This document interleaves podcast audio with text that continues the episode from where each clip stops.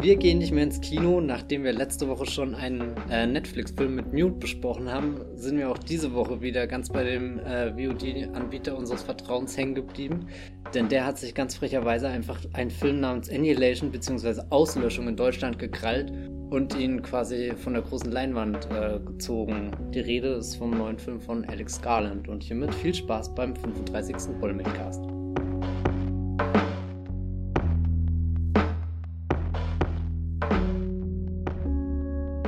Ja, Jenny und ich, also Jenny von der Gather.de, ich, der Matthias von das Filmfilter, haben uns hier zusammengesetzt, um über diese neue Kreation zu reden, die auf einem Buch von ähm, James Van der Meer, Jeff, Jeff, auch gut, Jeff Van der Meer basiert, äh, das leider keiner von uns gelesen hat, aber wir haben schon im Internet gehört, dass das äh, auch ein, zumindest im Abgang, ein sehr anderes Ende nimmt und sich ziemlich unterscheidet. Deswegen konzentrieren wir uns im Wollmilchcast heute nur auf den großartigen Film. Wir werden auf jeden Fall spoilern äh, und nicht nur was die Qualität angeht. Genau, sondern auch was den Inhalt angeht. Genau, wenn ihr Annihilation noch nicht gesehen habt, äh, dann nehmt was aus oder hört einfach trotzdem weiter, weil ich glaube, selbst wenn man das Ende kennt, äh, wird der Film nicht besser oder schlechter.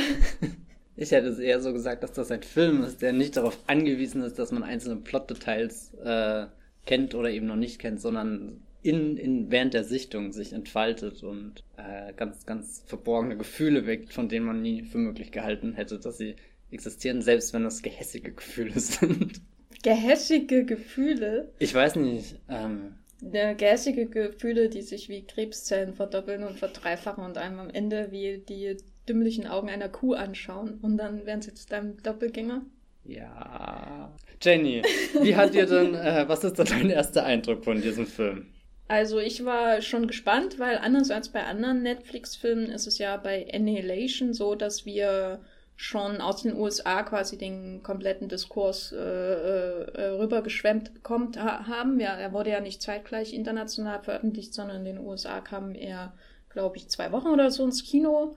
Ähm, und Paramount hat aber kein Vertrauen in den Film gesetzt, weil er offensichtlich zu hoch ist für die normalen äh, dummen Zuschauer da draußen und hat den hat sich quasi die internationalen Verleihkosten gespart und stattdessen den Film äh, für die Interna fürs internationale Publikum an Netflix verkauft. Insofern waren die ganzen Kritiken schon zu lesen vorher. Ich habe da jetzt nicht viel gelesen, aber so durch die Tweets und so bekommt man ja trotzdem einen Tenor mit und der war ja äußerst äh, positiv, sehr gehypt. Und ich mag Alex Garland, obwohl ich wenige seiner Filme mag. Das ist vielleicht ein Widerspruch, aber ich finde immer irgendwas Interessantes an seinen Filmen. Und ich bin ihm generell zugeneigt, weil ich früher immer sehr gern seine Romane gelesen habe. Insofern war ich gespannt, was das wird und wurde enttäuscht von dem, was äh, draus wurde. Und du, Matthias?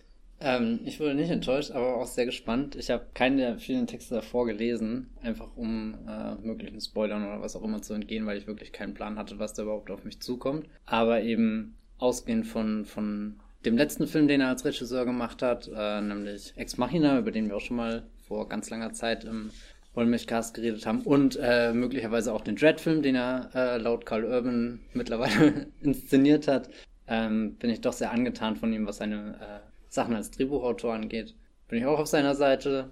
Nur so ein richtiges Buch mit, mit mehreren Seiten von ihm habe ich noch gar nicht gelesen. Ähm, aber The Beach habe ich gesehen, insofern. Oh, das hat aber nichts mit dem Buch zu tun. Aber es ist auch ein, ein, ein großes Werk von, von Meister äh, Boyle. Meister Boyle.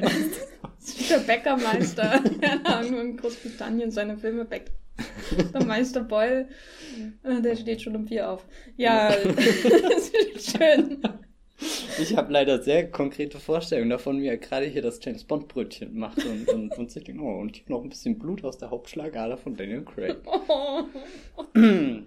Und hiermit beenden wir den geschmacklosen Teil unseres Podcasts. Kommen wir zu den äh, mit Menschen schreien übersäten äh, Bären und den äh, äh, aufgepressenen Kiefern und von Annihilation. Äh, kommen wir auf die zu sprechen.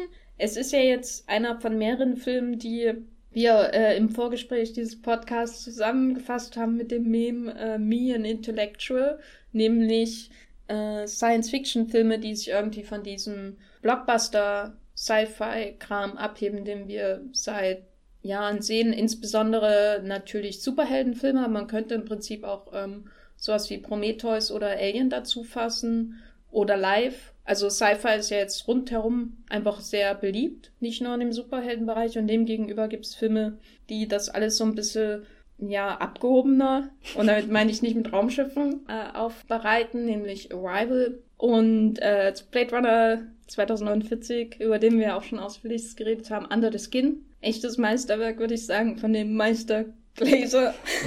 Den würde ich sogar Maestro Glaser. Maestro, ja, der, der, macht, äh, der macht Kuchen.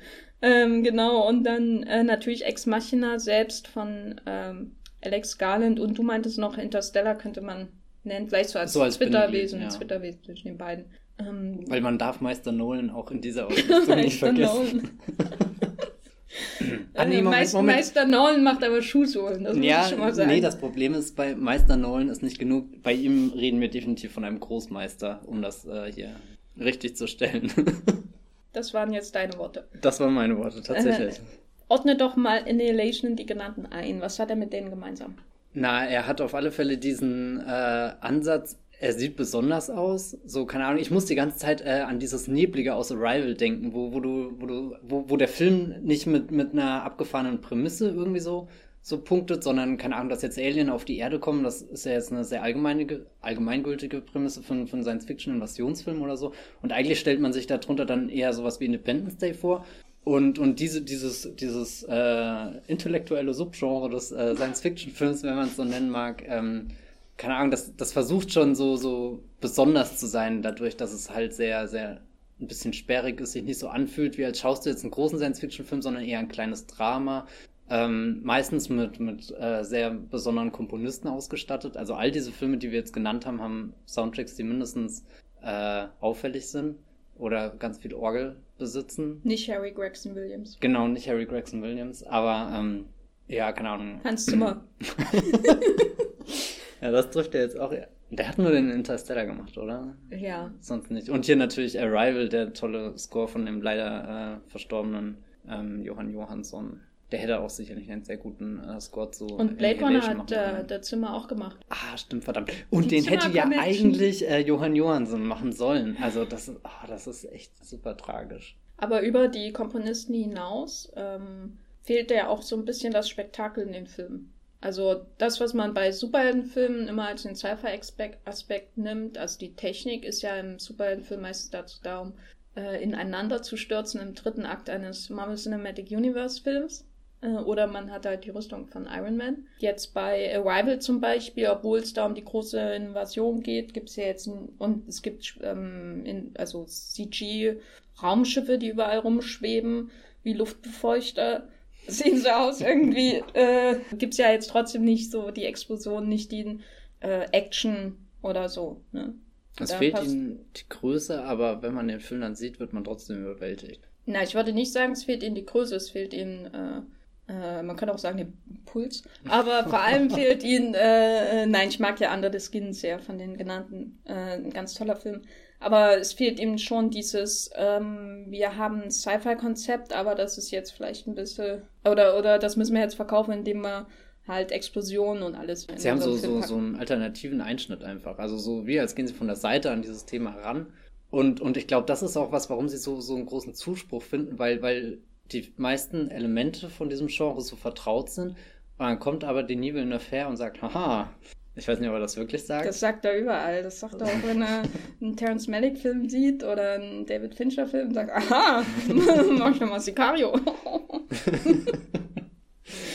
Naja, keine Ahnung, und, und zeigt dir irgendwas, wo du eigentlich denkst, das, das kennst du in- und auswendig und, und damit überrascht er dich. Und äh, eigentlich persönlich gefällt mir das auch sehr immer, dieses, Dinge ein bisschen umdrehen, ein bisschen den Würfel so, so, ich stelle mir die ganze Zeit so ein, äh, wie heißen diese Rubrikwürfel? Nee, äh, Kubrik, nee, äh, mit den verschiedenen Rubrik Farben. Cube. Ja, genau, weißt schon, wo, wo du so die ganze Zeit drehen musst und, und da stelle ich mir gerade vor, wie, wie. Zauberwürfel. Ähm, ja, genau, Zauberwürfel ist das das Wort. Habe ich noch nie gelöst, einen, das deswegen. Das äh, kenne ich noch aus Stranger Things, keine Ahnung.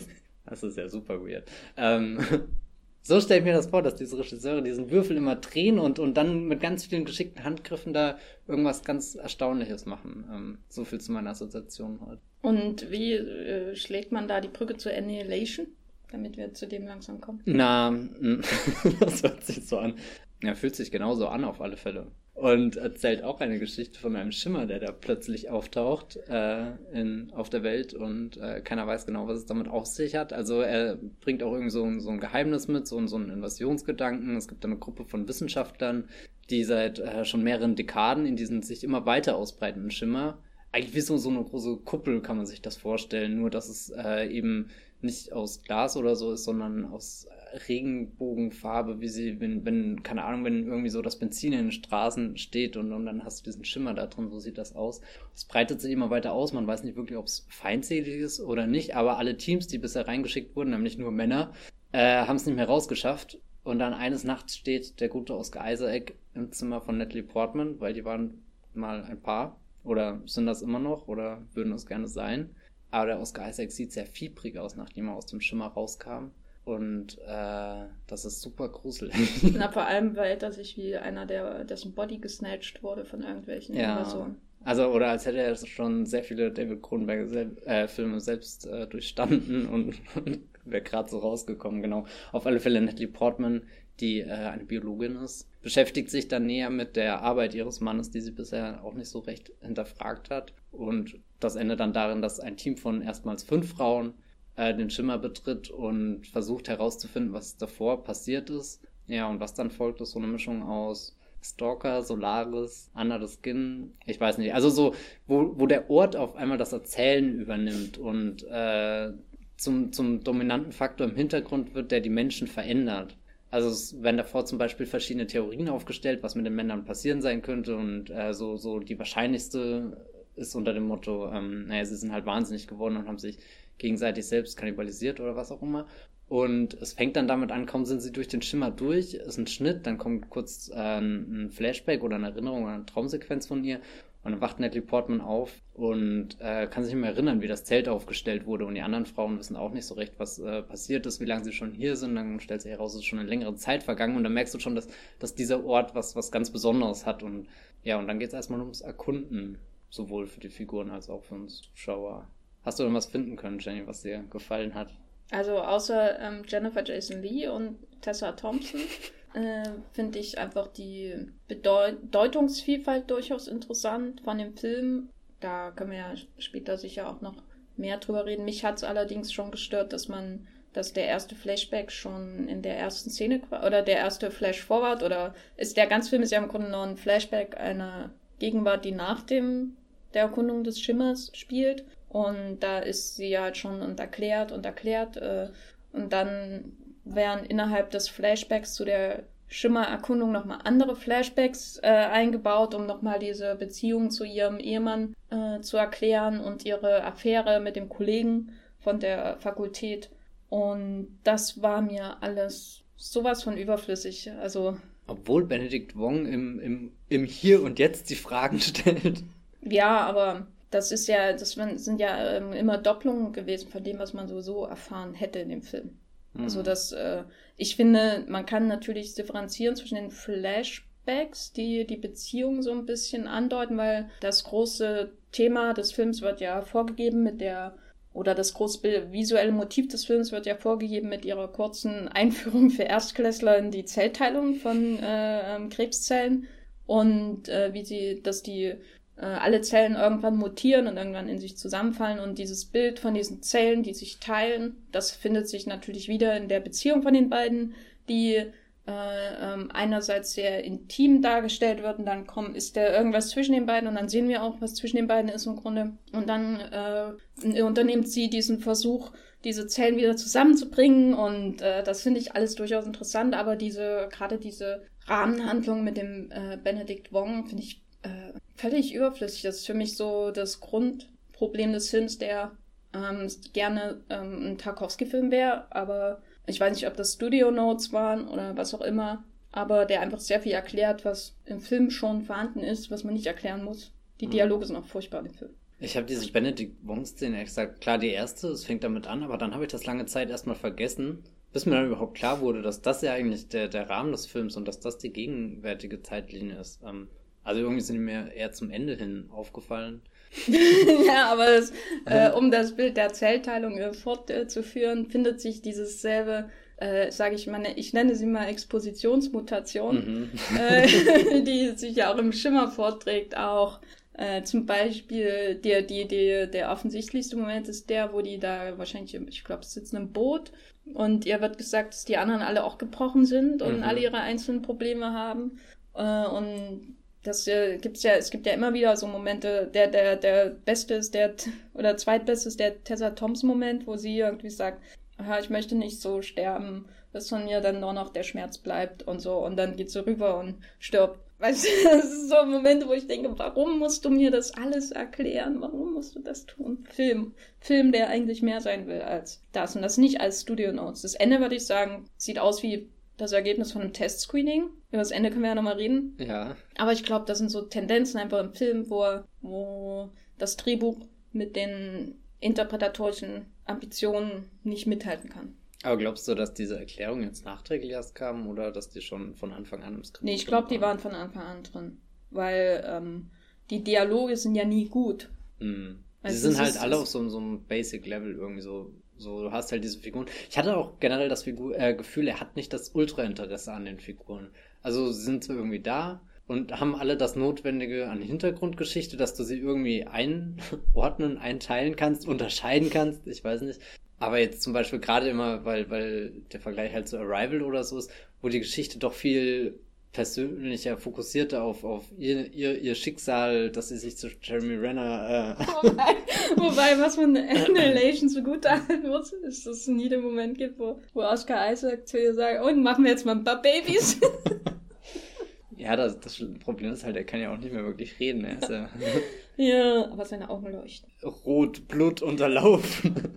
er sieht aus, wie als, als ist er der Teufel persönlich. Und ja, es ist ganz ungut, dass das Oscar Isaac im Film von Alice Garland immer so creepy Dudes spielt, weil er tanzt nicht in dem Film, das ist auch ein Problem. Hm. Ja. Nee. Das sind aber auch keine Figuren, wo man sich vorstellen kann, dass sie jemals in ihrem Leben getanzt hätten. Ja. Weil das, äh, ich meine nur, weil du ja erwähnt hast, dass die Figuren die sind ja schon eher ähm, Stellvertreter für so Problemkomplexe. Äh, die Jennifer Jason Lee ist halt die, die Krebs hat und dann gibt's noch äh, irgendeine, der äh, hier, die eine, die der als erstes stirbt, deren Kind ist gestorben mhm. und mehr sind sie ja eigentlich nie.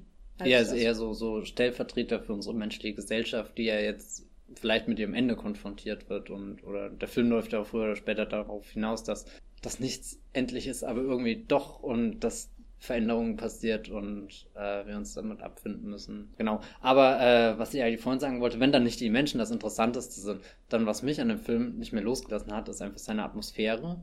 Wie er das aufbaut, wie er, wie er diese, diese Schimmerwelt langsam vorstellt. Also die passiert ja auch in so verschiedenen Phasen. Erstmal dieses orientierungslose Reinstolpern, obwohl es eigentlich gar nicht schwer ist, in den Schimmer zu kommen. Du läufst halt einfach durch. Das ist ja denkbar äh, unspektakulär, wenn, wenn man überlegt, dass bei vielen dieser Filme das ist so, so bei Arrival dieses äh, erste Mal in das Raumschiff gehen, das ist ja totale Akt der Ungewissheit. Keiner, keiner weiß jetzt, äh, kommen sie da hoch, werden sie ja gleich zerfetzt oder, oder was passiert denn? Bei, bei Arrival ist irgendwie, zack, bist du im Schimmer und sobald du dann drinnen bist, passieren die äh, unheimlichen Dinge, die, die Tiere, die plötzlich auftauchen und irgendwie zwar wie, wie Krokodile und, und Bären aussehen, aber irgendwie dann doch ein bisschen monströser sind und, und sich vielleicht verwandelt haben durch.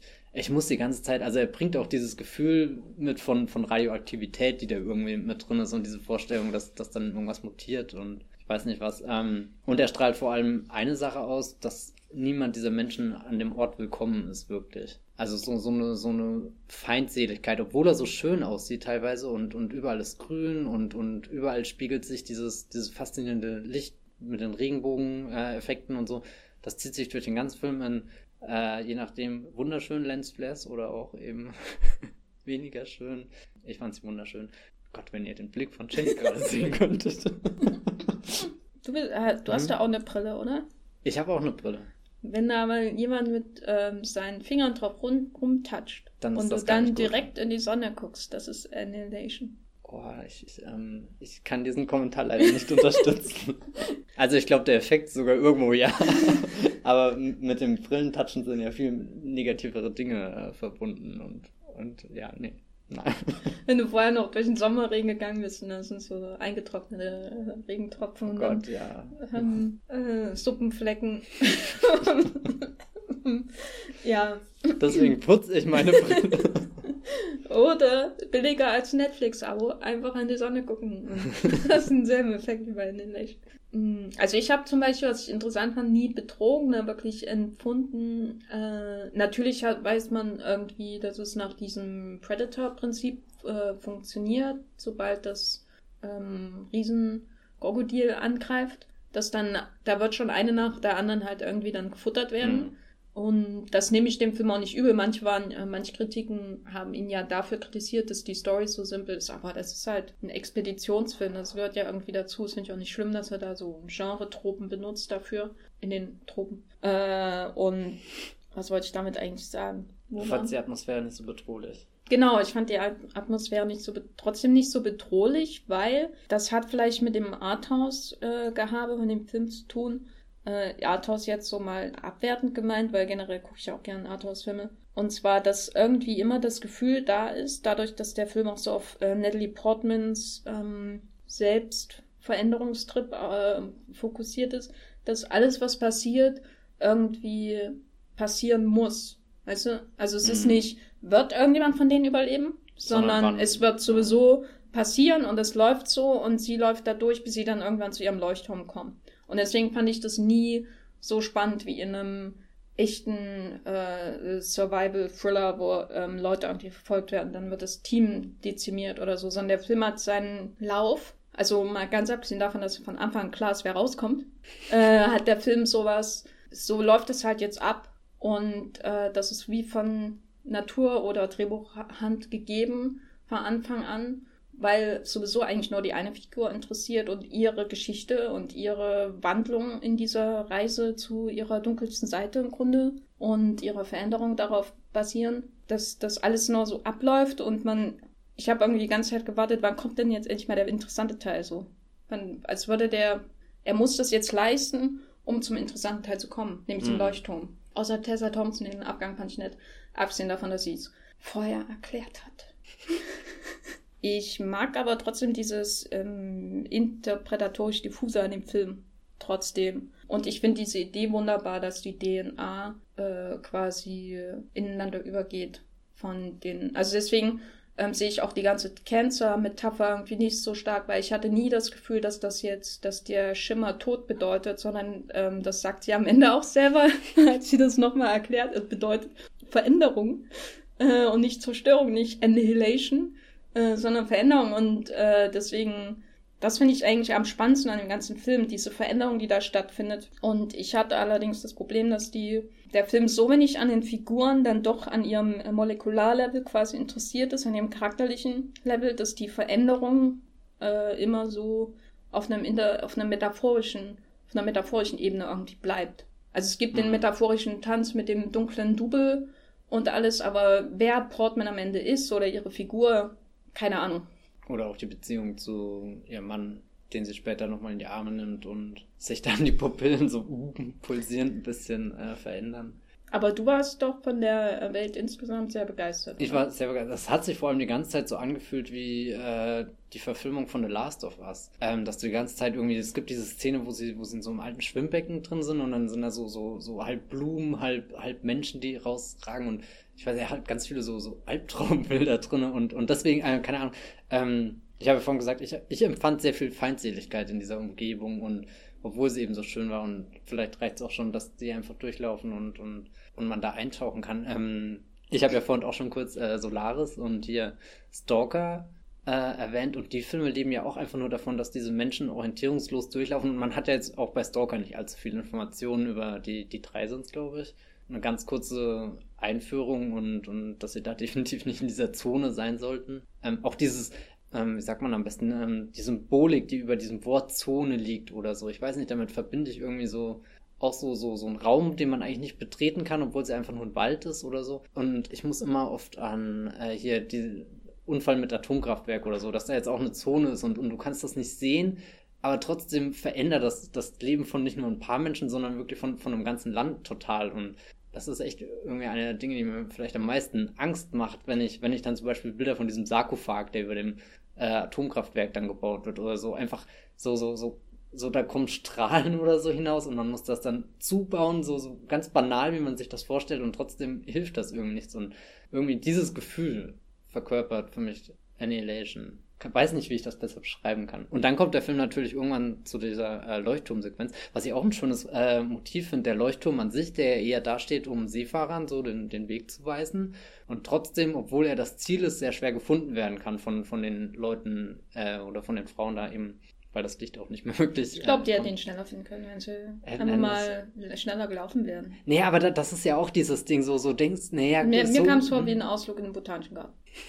Ja, ja, genau, aber, aber dann, dann ist da wieder dieser Einfluss von der Umgebung, so, obwohl du denkst, naja, das ist ja gar nicht so schwer, wir laufen da jetzt geradeaus auf dem Turm zu und trotzdem finden wir ihn nicht. Er hatte auch irgendwie so sowas von so, so einem, weiß nicht, so, so einem Fantasy-Film oder so, so einem Märchenfilm, wo, wo jemand auch nur so eine ganz eigene, einfache Strecke zurücklegen muss und dann kommen komische Geräusche und Schwingungen in der Luft und irgendwie verdreht es den Verstand und, und die Sinne werden so ein bisschen berauscht und dann fällt einem auf, man läuft die ganze Zeit im Kreis, obwohl man sich die ganze Zeit super sicher war, dass man sich auf diesem Leuchtturm zu bewegt. Aber da muss ich echt sagen, das ist doch in dem Film eigentlich nicht vorhanden, die Verwirrung über den Weg. Mm, die sind nee, doch, die nee, gehen ja. doch immer, die wissen doch, äh, sie haben die, gibt's nicht, verwechsel ich das jetzt mit dem oder mit einem anderen Film, aber die, dass sie irgendwann sagen, hier ist die Sonne und da müssen wir lang im Grunde und hey, sie ja, haben das Plan der aber, ganzen aber Gegend und ähm, so rein filmisch gesehen findet sich ja keinerlei Verwirrung oder äh, Desorientierung in der Inszenierung wieder. Nee, aber dadurch, wie sie sich gegenseitig irgendwann wahrnehmen, wie dann das Misstrauen in der Gruppe entsteht, wie sie das Video sehen und, und dann heißt es Moment, als, als der Bauch dann da aufgeschnitten wird und, und sich dann alles drin bewegt, ist das ein Tier, ist das eine Schlange, sind das die Gedärme oder, oder hat man sich das alles nur eingebildet? Und das gibt mir dann Anlass irgendwie so, so am, am, an allem irgendwie zu zweifeln und dann eben auch, wenn sie sagen, naja, die Sonne ist da und irgendwie glaube ich es nicht, äh, also so, so wie als reden sie im, im Fieber und äh, sind davon überzeugt, dass sie in die richtige Richtung gehen, aber der Film spielt vielleicht dann doch noch einen Streich und gut, in dem Fall ist es dann nicht dem so, würde aber... Ich, dem würde ich entgegenhalten, dass man von Anfang an sieht, dass ein Leuchtturm existiert, wo von Weltall wahrscheinlich was drauf gefallen ist. nee, weil das ist ja, so, weil ich überlege hm. die ganze Zeit, was unterscheidet Annihilation von anderen Filmen, egal ob Sci-Fi oder nicht, wo man wirklich nicht weiß, was zum Teufel gerade passiert. So, weil Viele reagieren ja auf den Film, als hätten sie wirklich jetzt irgendwie einen europäischen Arthouse-Film aus den 60ern gesehen. Und ich kann es halt nicht nachvollziehen, weil der Film immer sehr klar ist in der ähm, Positionierung seiner Figuren, in der Positionierung, äh, in der Darstellung ihrer Motivation, in der im Kommentar ihrer in, ihres Innenlebens, dieses ganze Gerede über die Veränderung, äh, dann im Finale natürlich auch. Und auch so rein von der, weil ich habe mich die ganze Zeit gefragt, warum nimmt mich das also überhaupt nicht mit. Obwohl das Design schon durchaus interessant ist und dass, dass da äh, der Body Horror in der Schwimmhalle, den fand ich auch großartig, sah aus, sah wirklich wie bei wie, wie ein, ein Garten von David Cronenberg oder so. Mm. Und so stelle ich mir auch den Garten von das, die Beete von ihm vor, muss ich auch sagen. Mm. Ne, aber ich habe mich trotzdem gefragt, warum interessiert mich das alles nicht?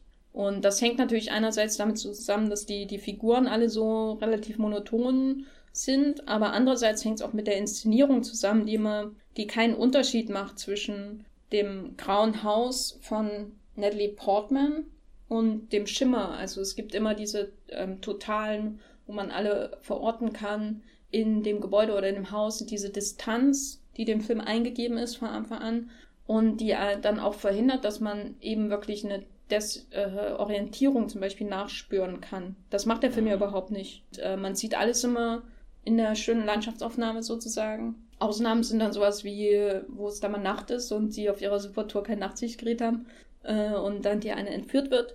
Aber selbst da ist es alles noch sehr genau und sehr kontrolliert inszeniert und diese Statik kommt dem Film, würde ich sagen, wirklich erst nur an einem einzigen Moment zugute.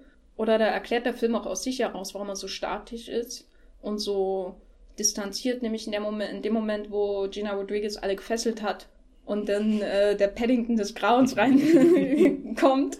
äh, und also, weil da ist es ja wirklich der einzige Moment im Film, wo ich dachte, boah, jetzt kommt so ein richtiger Horror hm. auf. Weil sie können sich nicht bewegen und die Inszenierung kann sich dementsprechend auch nicht, also sie ist auch ähnlich statisch wie die Figuren und äh, du bist so gezwungen nur zu hören, was da aus dem Maul kommt und es sieht generell ziemlich eklig aus, Viech. Und äh, naja, dann kommt halt die Gina mit ihrem Maschinengewehr und ruiniert alles. Oder rettet sie, je nachdem, wie man es interpretiert. Und Moment, bist du, bist du Team aber generell oder? ist halt so die, das ist halt so eine halb nachgeahmte, distanzierte Autorenfilminszenierung und andererseits aber erklärt er so viel, dass es, dass er gleichzeitig auch nicht so vage sein will wie so ein Film. Weißt du, wie ich es meine? Das ist irgendwie Na, ich kann es mir irgendwo ein bisschen vorstellen, aber ich finde ihn ja gut. also so, so, ähm, ich denke gerade drüber nach, was du sagst, so einem äh, Distanzierten und na, irgendwie habe ich auch gemerkt, als ich den Film gesehen habe, dass, dass er lange Zeit auch so, so, also wie als äh, man er arbeitet auf verschiedenen Ebenen und dass er ziemlich schnell auf diese zweite Ebene kommt, eben diese Schimmerebene, wo alles faszinierend und weiß nicht was ist, aber sich sehr lange Zeit lässt, bis er auf diese dritte Ebene kommt, die den Film dann in meinen Augen halt wirklich, die ihn im Nachhinein auch ein bisschen äh, besser zusammensetzt und, und irgendwie, äh, wenn er die ganze Zeit schon so abstrakt gewesen wäre, vielleicht, weil am Ende verzichtet, äh, oder zumindest ehe, ehe nochmal diese Verhörsequenz kommt, erklärt er ja auch nicht, was da passiert. Da fand ich ihn dann ganz stark, wenn, wenn wirklich nur dieses Beobachten, dieses Nachahmen von eben dem, dem Schattenwesen, was aus Jennifer Jason Lee, was auch immer entsteht. Allgemein die, diese Schöpfungssequenz, da war auch äh, sehr, sehr under the skin. Also irgendwie hat er sich da wie ein, wie ein, wie ein geistiger Nachfolger angefühlt, ähm, auch weil dann immer die Disharmonien dazu kamen und, und man sich irgendwie nicht sicher war, was genau passiert, bis es dann erklärt wird. Eigentlich kam ja dieses Ding nur auf die Erde und wusste gar nicht, was es da machen soll und hat halt einfach mal gemacht. Mhm. Das finde ich einen äh, sehr faszinierenden Gedanken. Ja, aber das ist ja letztendlich auch nur, das Alien-Ding ist ja letztendlich auch nur da, um ein Spiegelwesen von Natalie Portman herzustellen, das sie äh, überwältigen kann. Kann. Ja, ich meine, darüber Ja. kann man jetzt äh, ähm, diskutieren und deuten. Ich finde das als nicht so spannend, weil es ist relativ klar, was der Film will. Also im Finale kämpft, also überwindet sie halt dieses äh, dunkle Wesen, was man jetzt als Depression oder als, äh, also viele deuten das ja als quasi den visuell, die visuelle Darstellung Umgang mit Depression, des Umgangs mit Depression, was ich interessant finde. Aber generell geht es ja darum, vor allem so den personifizierten Krebs, um die Collider-Definition, die offensichtlichste quasi, äh, zu überwinden. Oder eben um all das, was sie, was in ihr war, ähm, was ihr als Lying Bitch vorgeworfen wird, nachdem sie ihn betrügt. Das ist auch so eine Szene, wo ich dachte, oh, macht er das jetzt wirklich? Sie betrügt ihn und dann Schnitt und dann wird, hält ihr mit Gina Rodriguez eine Waffe ins Gesicht und sagt, you lying bitch! Äh, Entschuldigung. Aber all das, dieses ganze Negative in ihr, ähm, muss sie ja überwinden und in dieser Überwindung verändert sie sich. Das Mhm. ist ja die, es geht nicht um äh, die Annihilation des Ganzen, sondern um die Überwindung und diese Akzeptanz, dass auch irgendwie Teil von dir ist. Äh, und dann rauszugehen und alles in Flammen zu werfen. Was er ihr Ehemann nicht geschafft hat. Ne? Der, Obwohl er gleich Der- mehrfach äh, im Raum war. der Loser, ne? Der Loser. Ne? Aber da fand ich zum Beispiel interessant, ich fand die, diese Szene, wo man gezwungen ist, den Camcorder-Blick zu haben, Hm. ähm, viel besser, als wo man sieht, was er da macht. Viel besser und ähm, grauenvoller irgendwie auch als dieses unten, wo sie da mit Jennifer Jason Lee ist und man hat wieder so eine relativ totale und man muss jetzt erstmal wundern, weil sie jetzt für Special Effects kommen und hat ihre Perspektive eigentlich nie. Das Einzige, wo man wirklich mal eine Großaufnahme von ihr hat, ist, wo man diese zwei Kuhaugenzellen sieht, die sich teilen in vier Zellen und was weiß ich, und die sie anschauen quasi und ihre Augen leuchten und daraus ergibt sich dann ihr Doppelgänger. Hm. Und das ist so der einzige Moment, wo er wirklich ihr nahe kommt. Und deswegen fand ich das nie so. Das wirkte wie, er muss das jetzt, da ist jetzt der, der äh, Alien Clubs, der sich da vervielfältigt und sie.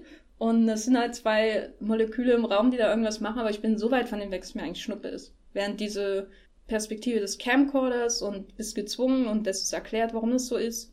Und du äh, musst zugucken, weißt du, das ist ein Terror, der da entsteht. Es ist ähnlich wie in dieser Fesselungssequenz. Das ist so, du musst da jetzt gucken und Vor allem, wenn er noch von der Seite dann reinkommt. ja, das fand ich ein bisschen überflüssig. Ah, das, das war so ein Moment, wo ich oh, bitte nicht mehr aufhören.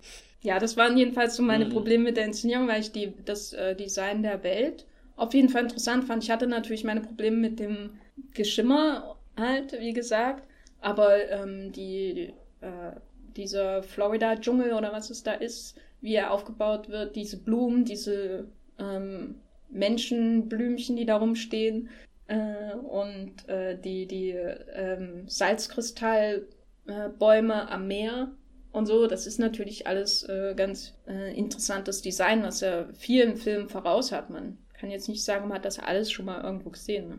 Mm, nee, nicht mehr. Er ist seiner Zeit voraus. Naja, übertreiben wir es nicht. ich hoffe, äh, er macht weiterhin Science-Fiction-Filme und nicht irgendwelche Serien. Sci-Fi-Serien? Naja, nee, ich glaube, er hat, also so angenommen, das ist jetzt seine Nische, wo er so sich im Kino gefunden hat mit Ex Machina und so, dass er alle zwei, drei Jahre einen dieser, äh, dieser intellektuellen äh, Science-Fiction-Filme dreht, wäre ich ganz glücklich mit. Ja, ich weiß nicht. Mhm. Ich habe immer, also, mm, ich finde, man, äh, wenn man jetzt so auf sein breiteres Werk guckt, dann findet man schon diese Themen, die ihn immer bewegen, der Mensch und seine Beziehung zur Natur und der Mensch, der der Zivilisation irgendwie entkommt, weil er denkt, irgendwie da ist das Schlechte und das lässt er zurück, aber eigentlich findet er es in sich selbst, wenn er allein auf einer Insel ist mit Drogenbossen und so oder äh, allein vor einer Sonne, die zu was explodieren droht oder was auch immer in Sunshine da passiert. Der einzige Film, der davon sehr stark abweicht, ist im Grunde Dread, aber selbst da hast du diesen Moment, wo Leute irgendwie in diesen geschlossenen Raum gehen der nach seinen eigenen Gesetzen funktioniert und äh, mit sich selbst und ihren Riesenwaffen und Kinn und Lippen äh, konfrontiert werden. Also das ist so dieses, was ich immer wieder finde in seinem Werk, mhm. auch in 28 Days Later und ähm, anderen Filmen und eben jetzt auch Annihilation. Aber ich weiß mal nicht genau, also Sci-Fi dient sich dafür natürlich an, aber ich habe das Gefühl, dass er seit Beach, der Beach nicht unbedingt schlauer geworden ist muss ich sagen. Ist Deswegen dann, weiß ich nicht, ob aber, aber sagst du damit, dass er bei The Beach schon sehr schlau war, oder? Nee, das, was an The Beach gut war, an dem Buch jetzt, ist diese, äh, dass er einen ziemlich dummen, ziemlich dumme Hauptfigur ähm, hat, die sehr viele dumme Sachen macht, aber man hat, man, man, sie nervt nie. Weißt du, man ist in diesem Abenteuer mit drin, bis es halt komplett umkippt in die Paranoia. Das ist ja ein Riesenteil des Buches was dann im Film mit, dem Robert, mit der Robert Carlyle-Erscheinung und so umgesetzt wird. Und er bringt einem diese Erfahrung halt extrem gut nahe äh, von dem anderen Land und dem äh, Beach und so weiter und so fort und der Paranoia und so. Das macht er da sehr gut, aber darüber hinaus ist das ja jetzt nichts, was irgendwas aussagt über irgendwas. Ne? Ist das jetzt das Fazit zu The Beach oder zu Annihilation? Na, Annihilation finde ich halt, äh, bietet viele interessante interpretatorische Ansätze und ich denke, manchmal versucht er das auch so visuell einzustreuen. Also ähm, deutlichstes Beispiel ist natürlich dieses, wie er die, die, äh, die zivilisatorische äh, Architektur mit diesen verschiedenen Fenstern, die farblich noch unterschieden sind, hat und wie sie diese wie kleine Zellen im Hintergrund und dann hast du diesen natürlich Chaos, wo alles ineinander übergeht und so. Und das versucht er schon alles irgendwie zu verbinden. Aber ich habe halt nicht das Gefühl, dass er inszenatorisch da wirklich mit kommt, um seine, die Schwächen des Drehbuchs irgendwie zu überwinden.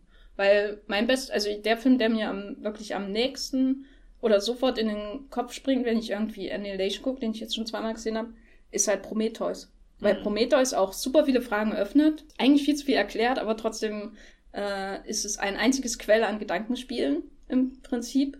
Aber er hat halt auch Spaß an dem ganzen Kram, den er macht. In allen Momenten, ne? Dieses, oh mein Gott, die Welt und äh, was bedeutet überhaupt äh, das Dasein, wenn du sowieso nur ähm, ein Roboter bist und was ist eigentlich mit diesen weirden Dudes da in Island und der ganze Kram und dazwischen hast du einen Alien-Film und dadurch ist das alles tragbar, während bei Annihilation ist alles so ernst, aber gleichzeitig so schlecht geschrieben und die Inszenierung so träge über äh, weite Strecken, dass er also als Regisseur das noch nicht wettmachen kann, was da im Drehbuch fehlt. Tut mir leid. Ich, ich hätte auch gern äh, Idris Elba in äh, Annihilation gehabt, oh. der, der an Weihnachten mit einer Ziehharmonika im Bett liegt und. Ja, das war's auch schon. ich fände es gut, wenn der, der Leuchtturmwärter äh, Michael Fassbender gewesen wäre. Oh mein Gott. Was denkt denn eigentlich ja. niemand an den Leuchtturmwärter? Da habe ich nicht auch die ganze Zeit. Was ist ja, mit dem Leuchtturmwärter? Der, der sitzt oben und, und freut sich und, und macht gerade seine letzte Konserve auf und denkt sich, das war's. Ich gehe jetzt gleich runter und mal gucken, wie es im Keller aussieht. Ja. Huch, was hast, du es, hast du noch ähm, was zu Annihilation zu sagen, Matthias? Nachdem du äh, hier so, so in Grund und Boden mich geredet äh, hast, bin ich äh, motivationstechnisch am Ende an diesem Sonntagnachmittag. Ähm, nein, ich mochte den sehr, ähm, ja. Ich habe hier noch die Frage stehen, worum geht's eigentlich? Worum geht's eigentlich? Möchtest du dazu noch was sagen? Wie meinst du jetzt? Na, äh, was wäre deine erste Deutung für den Film? Na, es ist super schwer, äh, sich nochmal von dem Gedanken zu lösen, nachdem sie gesagt hat, dass es auf die Veränderung rausläuft. Ist das automatisch, was dann mein Kopf irgendwie so zusammensetzt und irgendwie ist das bisher von all den verschiedenen Metaphern, die ich dann gelesen habe, äh, die, die ich am interessantesten und auch noch am, am, äh, am ohne an was Konkretes gebunden zu sein. Also wenn, keine Ahnung, diese, diese Krebs-Depressionsmetapher oder was auch immer, die sind schon so, so wie als wäre der Film nur, nur irgendwie für, für so ein Publikum gemacht, was gerade irgendwie gerne Metapher zu diesem Thema finden will. Das finde ich immer irgendwie, weiß nicht, das macht den Film automatisch kleiner und äh, irgendwie, aber wenn, wenn er generell so was ganz Globales erzählt und, und in der Veränderung, die wir als Zerstörung wahrnehmen, äh, irgendwas Schönes oder Gutes oder Interessantes und vielleicht auch was Erschreckendes, aber dann doch ganz äh, äh, Nützliches, Fortschrittliches, was auch immer. Äh, deswegen meinte ich vorhin so, äh, dieser, dieser Gedanke, irgendwie dieses Ding, was auch immer es ist, kommt auf die Erde und sieht einfach nur, dass es dort irgendwas schaffen kann, machen kann. Und äh, da, da ist der Film auch schon wieder so, so nah bei Prometheus irgendwie, weil Prometheus hat ja auch irgendwie so, so eine kleine Schöpfungsgeschichte zwischen ganz viel äh, schwarzem Schleim und, und mm. und in, in den dunklen Kammern des Raumschiffs. Und äh, das ist echt der Gedanke, wo, wo der Film mich, äh, oder wo ich immer noch drin hänge in dieser, in dieser Blase und drüber nachdenke. Ähm, Gerade in einer Welt, wo wir jeden Tag mit Veränderungen konfrontiert werden. Ich fall gleich auf meinem Stuhl. Ja, ich weiß. Nein, keine Ahnung. Ähm, ich glaube, äh, Annihilation ist ein Film, der am besten funktioniert, wenn man ihn sieht, sich darauf einlässt. Wenn man ihn anschaut. man, nein, nein, ich meine. am besten, wenn man ihn nicht anschaut. Nee, da, äh, kennst du das nicht, wenn, wenn du so, so, so äh, manchmal über Filme nachdenkst und, und das ist schon ganz gut und so und die sind interessant, aber es ist halt nichts zu dem, als wenn du ihn wirklich gerade siehst und, und erlebst und, und keine Ahnung, die Musik dann da ist, die Bilder da sind, die Atmosphäre da ist und ich glaube, da ist er definitiv am stärksten und deswegen finde ich es auch wirklich tragisch, dass ich ihn nicht im Kino gesehen mhm. habe. Das, das wurmt mich wirklich, das hätte ich nicht gedacht, dass mich das so, so, so ärgern würde, weil eigentlich also wir haben ihn ja sogar hier im äh, äh, Jurassic Park in unserem äh, kleinen Bürokino bei Movieplot äh, geguckt. Aber irgendwie war das dann auch nur, nur ein sehr notdürftiger Ersatz, als wenn man überlegt, das irgendwie im Sinister 8 auf der größten Leinwand da zu sehen. Und äh, das ist schon sehr dumm von dir, Netflix. Danke. Netflix ist nicht daran schuld. Paramount ist daran ja. schuld. Das finde ich auch. Also jetzt muss ich mal ranten, jetzt, jetzt ne?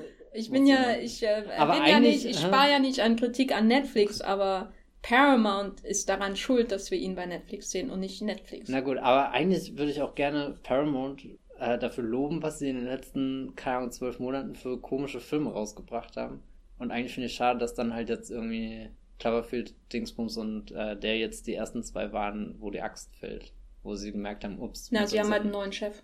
Ja, ja, und keine Ahnung, Punkt. und jetzt, keine Ahnung, so, so Mother und so, so, selbst wenn ich den jetzt nicht unbedingt mochte, aber äh, der war ja schon durchgeknallt genug, um für die nächsten 800 Marvel-Filme zu entschädigen. Ich verstehe halt nicht, warum. Oder ich finde, Annihilation ist ein Annapurna-Film von Megan mhm. Allison. Quasi die Firma, sie spendiert, sie ist ja Milliardenerbin und sie spendiert ähm, Filmemachern wie Paul Thomas Anderson Filme als gestandenen Filmemachern, anders als jetzt A24 oder so.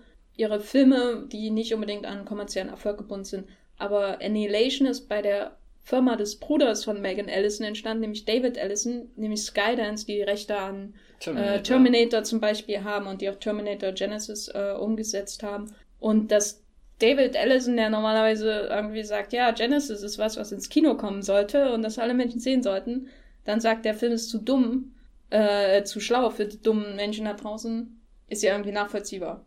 Hm. Insofern ist der Film wahrscheinlich einfach bei der falschen Firma entstanden. Er ist zur er kam zur falschen Zeit in der Ära Paramount, weil ein neuer Chef gekommen ist. Und er kam zur falschen Zeit in der Ära Kino, weil es halt jetzt die alternative Film äh, gibt, den Film international als Stream auszurollen, weil das ist halt vor zehn Jahren noch nicht möglich gewesen so. Und dann hat Paramount halt sich die 50 Millionen oder was gespart, den Film international ins Kino zu bringen. Ähm, oder mehr noch. Und Netflix ist daran nicht schuld. Das Problem ist halt, dass der Film wahrscheinlich anders ausgesehen hätte, wäre er von vornherein bei Netflix entstanden. Nämlich ohne Test-Screenings wahrscheinlich. Und dann hätte er ausgesehen wie Mute. So, und das ist mein Fazit zu Annihilation. Nee, also, weil ich hatte, das ist mein wirkliches Fazit, ich hatte überhaupt äh, nichts an dem Film gefunden, während ich ihn gesehen habe, außer so ein paar Szenen. Aber er, ich finde interessanter, über den Film nachzudenken, als ihn zu schauen. So im Nachhinein. Genau, Annihilation ist bei Netflix äh, für alle Abonnenten äh, zur äh, wartet dort auf Streamer sozusagen. Ja, wir würden sagen, ich würde sagen, er ist trotzdem, man sollte ihn sich trotzdem anschauen. Ich finde nicht. Anders als Mute, Mute. unbedingt. Also ich würde ihn eher anschauen als Mute, aber als ich ihn heute nochmal geschaut habe, kam der Abspann und dann wurde sofort rübergeblendet zum Trailer für Mute. Und ich wette, wenn ich den fertig geguckt hätte, dann wäre der Trailer für Altered Carbon gekommen. Obwohl du beides schon mal rein ja. theoretisch angeklickt hast. Ja. Das, das, das werde ich auch nicht verstehen. Ja. Ah. Das war äh, NLA.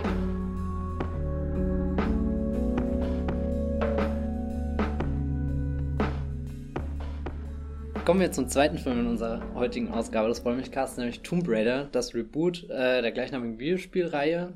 Jetzt fürs Kino. 1996 kam das erste Videospiel. Seitdem sind verschiedene äh, Iterationen von Lara Croft da gewesen. Ähm, unter anderem zuletzt 2013, als die äh, Videospielreihe komplett general überholt wurde und einen neuen Look bekommen hat. Ein, ein, eigentlich fast eine neue Protagonistin. Das ist zwar nach wie vor Lara Croft, aber war sie früher äh, sehr angelehnt an die Fantasien von irgendwelchen begeisterten, vermutlich männlichen Spielern, ist sie mittlerweile ein, ein Mensch, glaube ich, mit Gefühlen und ja, einer persönlichen Hintergrundgeschichte, mit, mit Motivation, mit, mit Ängsten, mit, mit einem Trauma in der Vergangenheit und, und, und. Genau. Und es gab natürlich auch die zwei Engineer Jolie-Filme, die Anfang der 2000er Jahre entstanden sind und schon noch deutlich unter dem Stern der, der ersten Videospiele stehen und vor allem auch so eine ganz äh, bestimmte Art von Actionfilmen für mich verkörpern, die, glaube ich, heutzutage gar nicht mehr existiert. Also ich glaube hier Simon West hat da den ersten gemacht und äh, Jan de Bond. Was ist aus Jan de Bond eigentlich geworden? Hat den zweiten gemacht. Hier, das ist der Speed-Regisseur. Ich glaube, der hat nie wieder was danach das gemacht. Das ist vor allem der äh, Kameramann von Stirb langsam. Ach, tatsächlich. Oh, das Der hat da als nicht. Kameramann angefangen. Ah, okay, krass. Und mit äh, Tomb Raider die Wiege des Lebens seine Karriere beendet. genau. Da kommt jetzt das äh, Reboot, ist am Donnerstag in den Kinos gestartet mit Alicia Vikander in der Hauptrolle. Sie ersetzt ähm, ja Angelina Jolie und ähm, distanziert sich auch in, in, so denkbar allen Zügen von den bisherigen Verfilmungen, die Jan Bond, die, die so einen gewissen äh, Plastikcharakter mitbringen oder so, so übertriebenes Actionkino mit einer ganz klar definierten Superheldin in der Hauptrolle ist ähm, die, die unverletzlich ist, so, so, so ein bisschen wie, wie James Bond mit, mit Gadgets und keine Ahnung, was ihre Mission macht, ihr Gräber ausraubt und äh, am Ende natürlich die Welt vor, vor ganz fiesen Schurken rettet. Ja, der große Unterschied jetzt zum Reboot ist, das nimmt diesen geerdet, düsteren, realistischen Ansatz. Wir lernen Lara Croft als äh, Fahrradkurierin kennen, die im Londoner Gegenwart äh, Essen ausliefert. Ich Warum ist sie eigentlich keine Uber, Uber-Fahrerin? Das wäre doch noch realistischer gewesen. Naja, ich glaube, äh, da hättest du, äh, weil, Achtung, da ist es, ähm, das Fahrrad kann man ja perfekt, äh, wie schon im Premium Rush gezeigt, für aufregende Verfolgungsjagden durch die Großstadt äh, verwenden. Und das ist dann auch gleich schon die erste große Action-Szene des Films, dass äh, Lara irgendwie, weil sie äh, Geld braucht und äh, die anderen äh, Fahrer von, von der Firma, wo sie halt ausfährt, wetten da irgendwie so und, und das Spiel ist irgendwie so, sie hat einen Eimer, den muss sie sich äh, hinten an den, ans Fahrrad dran machen, da wird ein Loch reingemacht und dann fährt sie da und dann hat sie noch so, so, so ein Wedel und wer den Wedel halt zuerst schnappt, gewinnt und sie muss quasi da durch die Stadt schnell rasen und äh, hoffen, dass sie ihre Spuren irgendwie verwischen kann. Ähm, eine sehr gute Action-Szene, mit der der Film anfängt. Danach folgen natürlich noch ganz viele, das orientiert sich von der Handlung an ersten Spiel des letzten Reboots, wo sie äh, sich auf die Suche nach ihrem Vater macht und dabei auf eine geheimnisvolle Insel kommt, wo scheinbar nicht alles mit rechten Dingen zugeht und eine mysteriöse Organisation auch zugegen ist, nämlich die heißt Trinity. Und in dem Fall ist Walton Goggins der äh, Bösewicht, aber wie sich später herausstellt, nur Handlanger, der da einen Grabraum äh, raiden soll. Grab raiden soll. Also von der Geschichte muss man sagen, macht der Film auch nicht so viel jetzt aufregender als, keine Ahnung, man davon erwartet, als es schon in Videospielen zu sehen gab. Ehrlich gesagt, fühlt sich das auch nur so an, als ist das so, so, so, als hätte man was gebraucht, um, keine Ahnung, darum alles aufzubauen, die ganzen Action-Szenen, die, äh, dass du irgendwie coole Set-Pieces einführen kannst.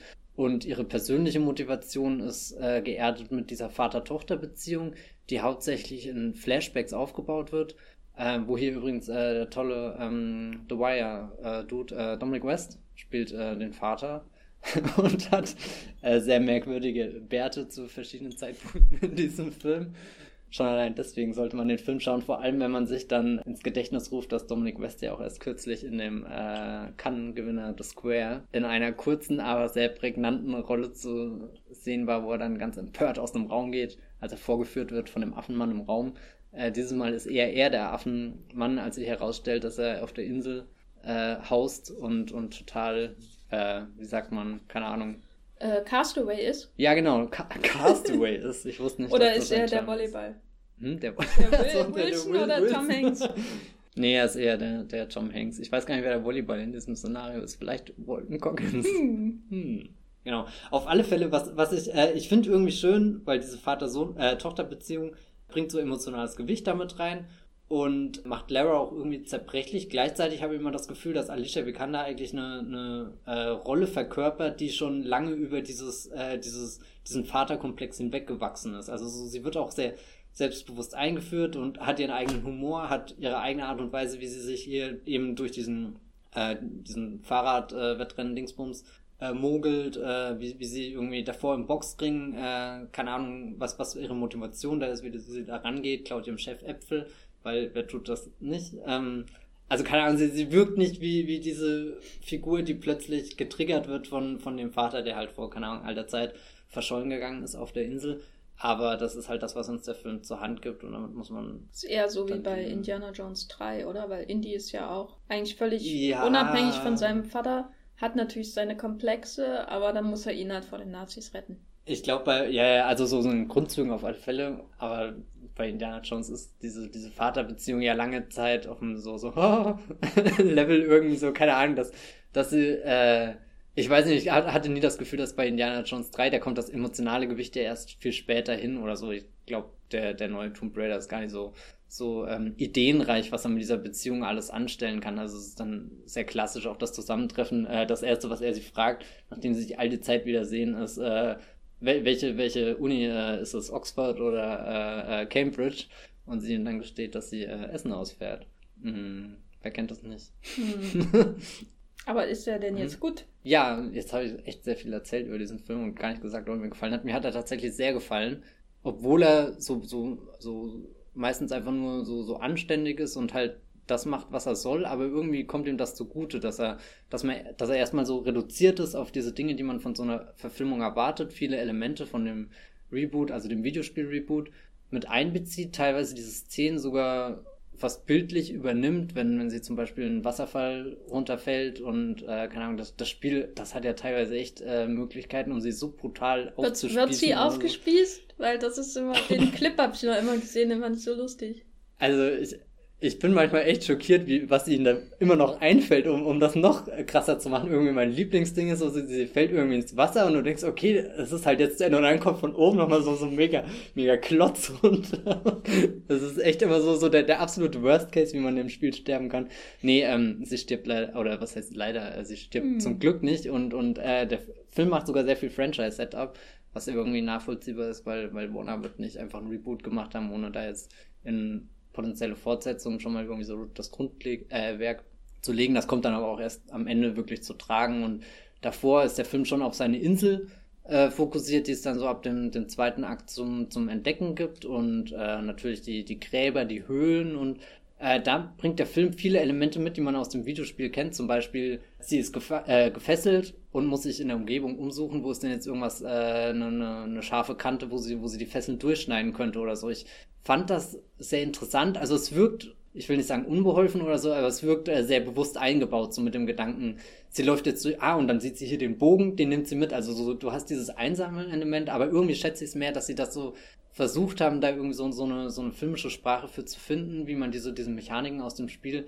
eben im Kino dann zeigen kann. Ähm, es läuft noch nicht so wirklich rund, aber vielleicht kommt das ja noch in Zukunft. Was mir persönlich ein bisschen gefehlt hat, ist, ähm, wenn sie dann irgendwie das Problem hat, wie macht sie eine Tür auf, wie, wie rätselt da, was, sind die Kombinationsmöglichkeiten, dann bekommt man die Problemstellung und dann aber schon, wie, wie das Problem eigentlich gelöst wird. Und es ist nie der, der spannende Zwischenteil, also so, so, was, was sind jetzt die, warum passt der blaue Stein in, in die Öffnung aber nicht der rote oder so. so. Das passiert alles sehr schnell. Andersrum bei den Angelina Jolie-Filmen war das ja eigentlich nie der Fall, dass äh, da überhaupt auf diesen, diesen Charakter eingegangen wurden. Selbst wenn die richtig, richtig tolle Sätze haben. Ich habe mir gestern beide nochmal angeschaut und war total begeistert, wie, wie toll da der Dschungel aussieht, wie, wie die Gräber designt sind, wie, wie sich äh, beim ersten Teil das Finale so, so ein riesengroßes Uhrwerk fast, was sich da dreht und, und äh, total gigantisch da, weiß nicht, kann der, kann der neue fast nicht mithalten. Aber insgesamt fand ich die Action-Szenen schon sehr, sehr zufriedenstellend. Und auch gar nicht, weil sie so viel nachahmen, sondern eben, weil sie eine eigene Dynamik besitzen. Es gibt dann, äh, wenn sie, äh, hier, wie heißt der aus Into the Badlands? Äh, Daniel Daniel, Wu. Genau, Daniel Wu. Äh, ist am Anfang so ihr We Weggefährte, der sie auch auf die Insel bringt. Und da gibt es dann eine Verfolgungsjagd kurz davor im, äh, im Hafen, wo sie so über, über ähm, Schiffe springt und da den Steg lang hechtet. Das hat mich ein bisschen an diese äh, ziemlich starke Parcours-Szene aus ähm, Casino Royale erinnert, äh, mit Daniel Craig, wo er echt sogar vom Kran dann runterspringt. Irgendwann ganz so spektakulär ist es leider nicht.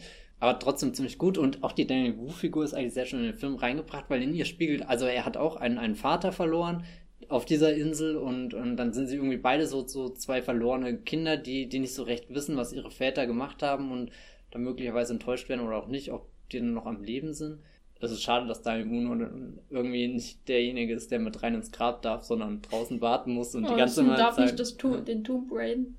er darf nicht den Tomb Raider. Und, und vor allem äh, sei, gibt es mindestens so zwei, drei Szenen, wo, wo er dann sagt, ich warte hier auf Lara, ich warte hier auf Lara, geh nicht ohne Lara. Und ich denke immer nur, hey, du nimmst doch nicht hier Daniel Wu und, und hast ihn dann für, ein- für ein Drittel des Films irgendwie so, so sprichwörtlich außerhalb der, der Action stehen. Dafür darf Walton Goggins, ähm, er dreht nie so komplett am Rad, was ich schade finde, weil gerade nach äh, hier ähm, HBO Vice Principles und äh, dann in Verbindung mit Hateful Eight oder so habe ich mir schon vorgestellt, dass er jetzt gecastet wird, um so ganz äh, fiese, schmierige Bösewichte irgendwie zu spielen, die er wird eingeführt gleich, äh, ähm, dass er keinen Skrupel davor hat, abzudrücken, wenn einer der Arbeiter nicht äh, hurtig genug ist und, und das macht, was er machen soll.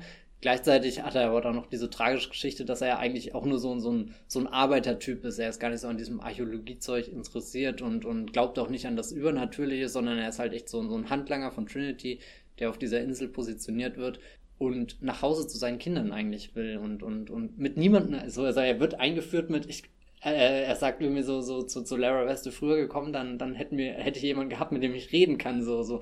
Irgendwie ist er auch so, so eine verlorene Seele, so eine, so eine arme Sau. Aber ich habe eine Frage. Ja. Und zwar, der Film ist ja Tomb Raider im Singular. Mhm. Aber Lara Croft ist ein Tomb Ra- Raider. Ja. Und Walton Goggins ist ein Tomb Raider. Mhm. Wer ist jetzt der Tomb Raider des Titels? Vielleicht geht es ja in Wirklichkeit um Walton Goggins Suche nach seinen ich Kindern. glaube glaub nicht, dass er im, im Tomb Raider 2 dann dabei ist. Also ich glaube, Hm. das ist schon äh, auf sie Ich finde das halt bezogen. so, die machen sowas äh, so Trara aus, dass da jemand ist, der Tombs raidet. Aber das machen doch dann alle, oder? Das macht der Goggins und seine Helfershelfer und die, die er schießt und die, die er nicht erschießt, sind alles Tomb Raider, außer Daniel Wu. Er darf den Tomb nicht raiden. Ich bin mir gerade nicht sicher, ob du das mit diesem Tomb Raider ironisch meinst, aber ich muss gestehen, ich habe sehr viele lustige Memes zu diesem Tomb Raider schon gesehen, unter anderem von äh, hier Silicon Valley Star, ähm, wie heißt der? Zack, Woods? Zack Woods. Ich glaube, er hatte auf Twitter einen sehr, sehr witzigen äh, Thread, wo er äh, Setbilder, wo, wo der Regisseur und Alicia Vikander dastehen.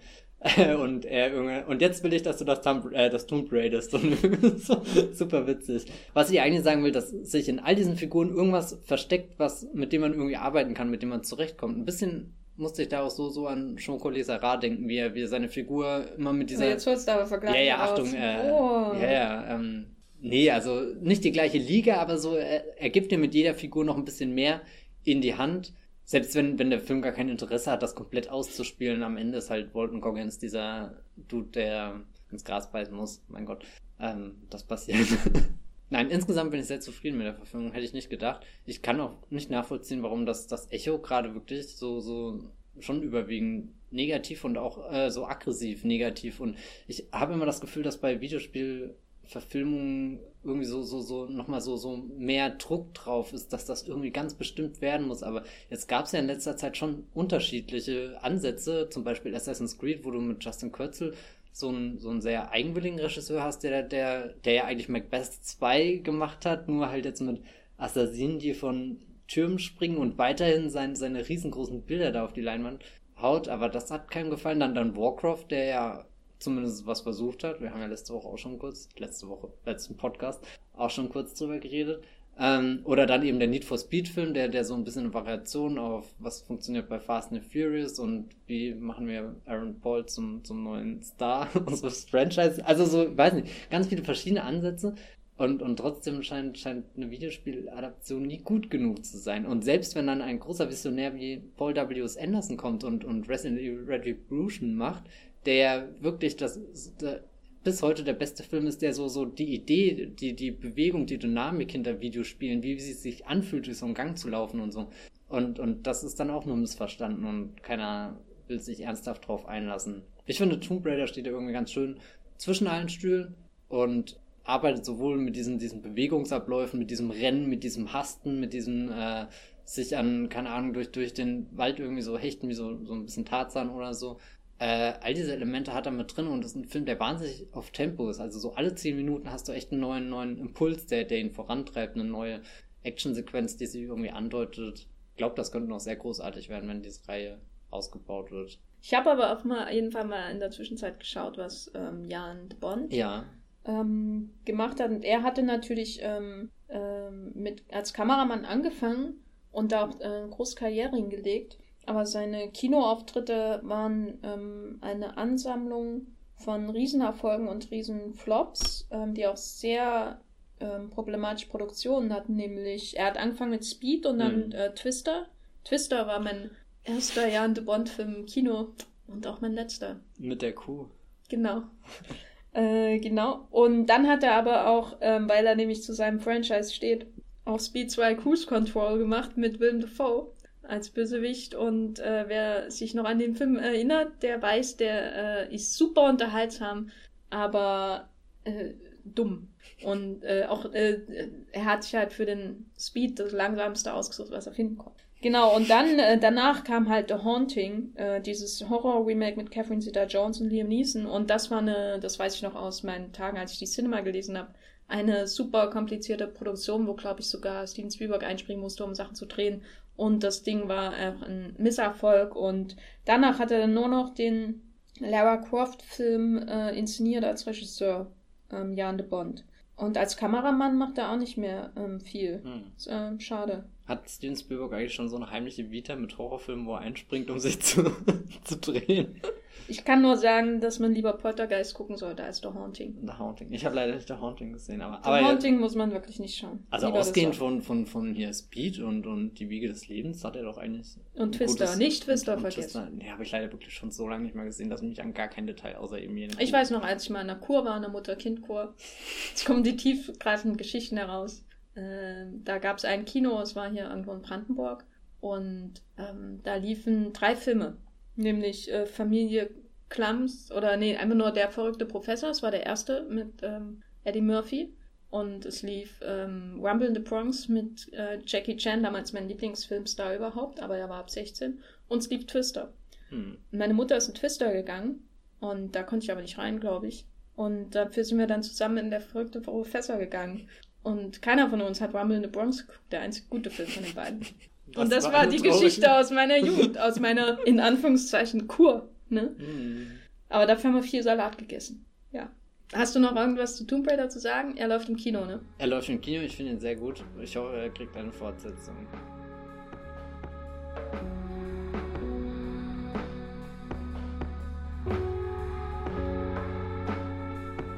Matthias hat vorhin schon den äh, großen Namen Jean Collet Serra erwähnt, in, äh, in sakrilegartiger Umgebung, möchte ich einfach mal sagen. Ähm, ich möchte heute über drei Filme reden, die nichts mit Jean Paul Serra zu tun haben, aber auch ein Re äh, Regisseur, Schauspieler Doppel, das mich dann doch irgendwie wieder ein bisschen an Jean Paul Serra und Liam Neeson erinnert. Nämlich äh, geht es um äh, die ähm, Mark Wahlberg erlebt Tragödien-Trilogie von Peter Burke, nämlich angefangen bei Lone Survivor von äh, 2013 und dann Deepwater Horizon und Patriots Day, die beide 2016 entstanden sind.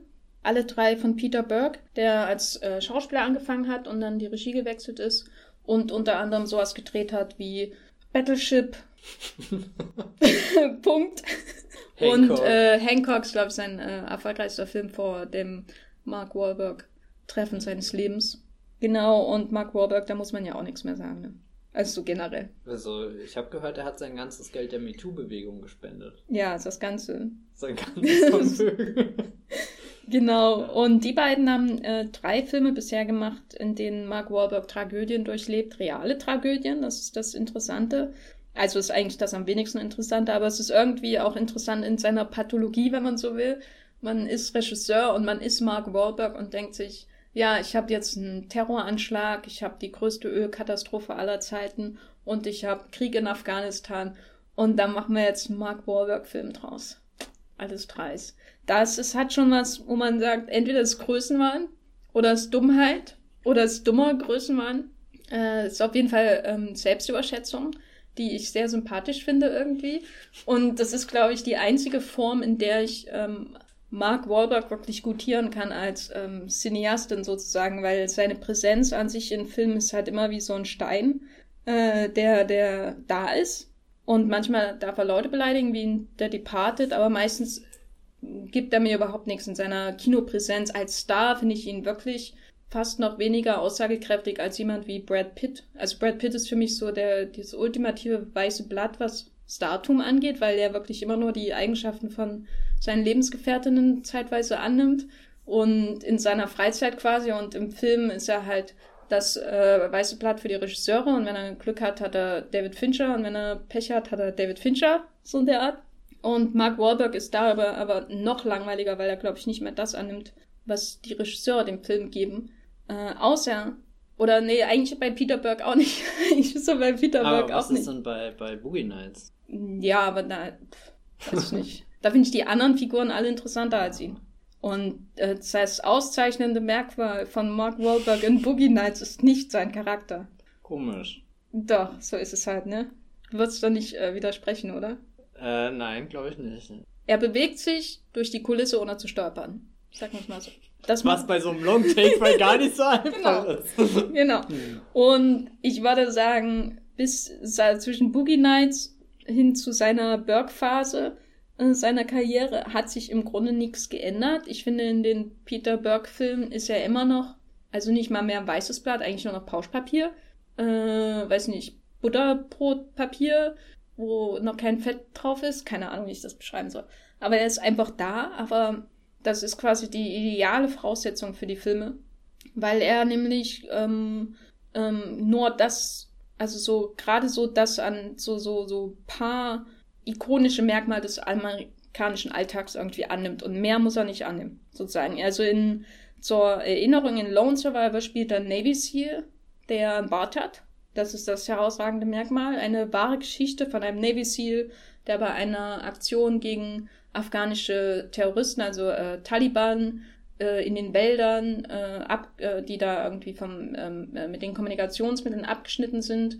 Und dann werden sie bemerkt und dann beginnt quasi ein, ein ähm, Schusswechsel, der den ganzen Film einnimmt, im Prinzip. Und dann gibt's äh, Taylor Kitsch äh, als ähm, quasi Captain der Einheit, sind irgendwie noch vier Mann und es gibt Ben Foster und es gibt Mark Wahlberg und noch irgendeinen, glaube ich, den ich vergesse. Kann ich gleich nochmal. Emil Hirsch. Ah, genau, Emil Hirsch spielt ja. auch mit. Äh, auch so einer, wo man sich fragt, was macht eigentlich Emil Hirsch? Into the Wild 2. Genau. Äh, und die alle sind, haben natürlich so minimale Charaktereigenschaften, aber Mark Wahlberg ist der, der am wenigsten Charaktereigenschaften hat. Er ist der, auf dessen Leib quasi zusammen mit dem anderen diese reale Tragödie äh, abgearbeitet wird. Und die, die sterben, sind die, die Charakter haben. Und der, der überlebt, ist der Beobachter. Er ist da, um äh, zu, an die Menschen quasi äh, äh, und uns Zuschauer quasi weiterzutragen, was passiert ist. Und äh, die Figuren sind sich alle sehr ähnlich und die ganze Struktur der Filme ist sich extrem ähnlich. In Lone Survivor, wie gesagt, hat man diese Katastrophe der schieflaufenden Aktionen der Navy Seals, die quasi perfekt ausgebildet sind. Das wird ja am Anfang auch mit so Dokumentaraufnahmen gezeigt die trainiert werden, um Schmerz zu ertragen im Prinzip, was dann im Rest des Films einnimmt. In äh, Deepwater Horizon ist er der äh, ganz normale Arbeiter, der auf seine Ölerkundungsplattform äh, da fährt, mit Kate Hudson als Ehefrau. Und alle Figuren drumherum sind ähm, halt die Working Men, mit Kurt Russell zum Beispiel als seinem Chef und John Malkovich als BP-Kapitalist des Grauens. Wirklich eine einzige äh, Karikatur. Und Wahlberg ist wieder der, der uns durch diese ganze Katastrophe mit dem äh, Unterdruck und was weiß ich, was da passiert, führt und der dem Feuer. Und dann gibt es eben noch Patriots Day, glaube ich, der Film, der am meisten ähm, Kritik auf sich gezogen hat. Wahrscheinlich ähm, ist so mein Gefühl, da habe ich zumindest die virulentesten Reaktionen äh, drauf gelesen, nämlich geht es da um, den Attent äh, um das Attentat auf den Boston-Marathon und Wahlberg ist die diesmal fiktive Figur, die anwesend war an der Ziellinie zwischen den beiden Explosionen. Die Frau, seine fiktive Frau war auch noch da. Und er ist dann immer der, der in die Investigation, äh, die Suche in der ganzen Stadt stolpert nach den beiden Terroristen, die auf der Flucht sind. Und auch hier ist er halt Mark Wahlberg, das heißt, das ist ein Dude aus Boston, das kann er im Schlaf. Und äh, ich muss da in dem Moment auch äh, immer dran denken, dass ich in Boston vor einem Wahlburgers Restaurant stand und nicht reingegangen bin. Und es ist einer der größten Fehler meines Lebens gewesen. Das wäre ein ikonischer Moment gewesen. Naja, wie dem auch sei, er spielt auch hier wieder so einen, der halt arbeitet und der das macht und er hat so ein paar Probleme irgendwie. Das wird angedeutet, aber es ist im Prinzip egal.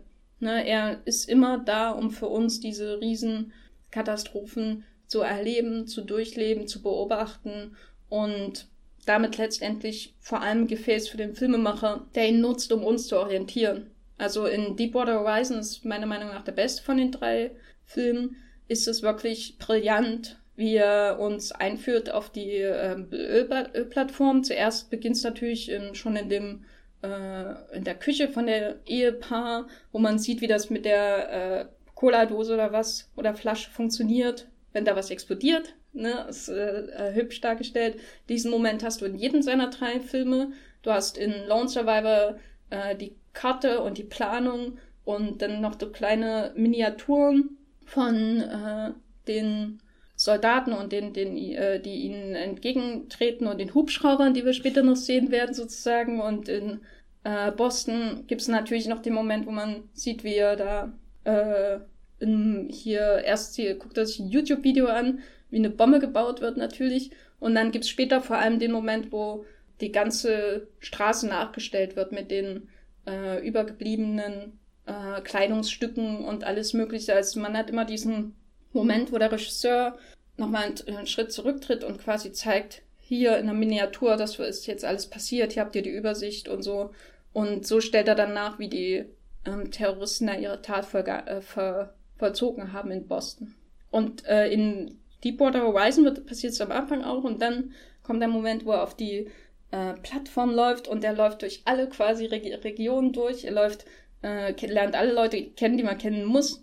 Er erklärt ausführlich, wie das funktioniert mit dem ganzen Getriebe, weil es ja unglaublich kompliziert. Und das macht er einfach so inszenatorisch auch ähm, wirklich extrem geschickt, den ganzen Film über einem da immer anhand von Wahlberg zu verorten, quasi. Und da muss ich sagen, Wahlberg ist jemand, der stehen kann und er kann fallen und eine Tür kann auf ihn drauf fallen und er kann auch mal schreien und am Ende kann er am Feuer von der Plattform springen und das äh, kann er ohne zu stolpern, außer er muss stolpern. Äh, Job gemacht, würde ich sagen. Also ist wirklich das perfekte Gefäß für ein Stargesicht ohne irgendwelche Eigenschaften außer der ikonische normale Amerikaner, der in alle diese Situationen geworfen wird. In Deepwater Horizon wird es, glaube ich, einfach formal auch am spannendsten, am präzisesten gemacht. Deepwater Horizon hat den Vorteil, dass er nicht ideologisch in Bereiche vorträgt, die er nicht versteht.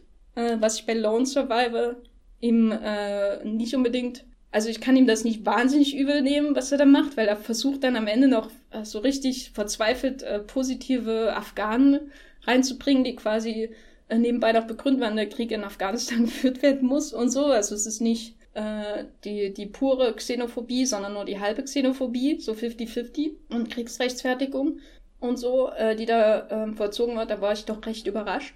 Also versucht differenziert zu sein, aber natürlich scheitert er da drin. Und in Boston ist es natürlich um ein Vielfaches komplizierter noch.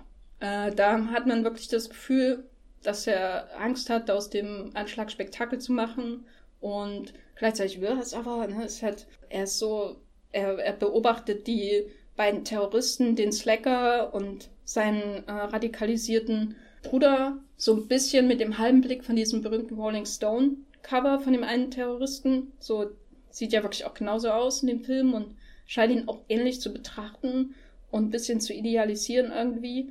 Und da überhebt er sich komplett. Aber was ich bei Boston auch interessant finde, ist, wie er uns da in der Stadt verortet, wie er alle diese parallel ablaufenden Sachen äh, jongliert, diese verschiedenen Handlungsstränge.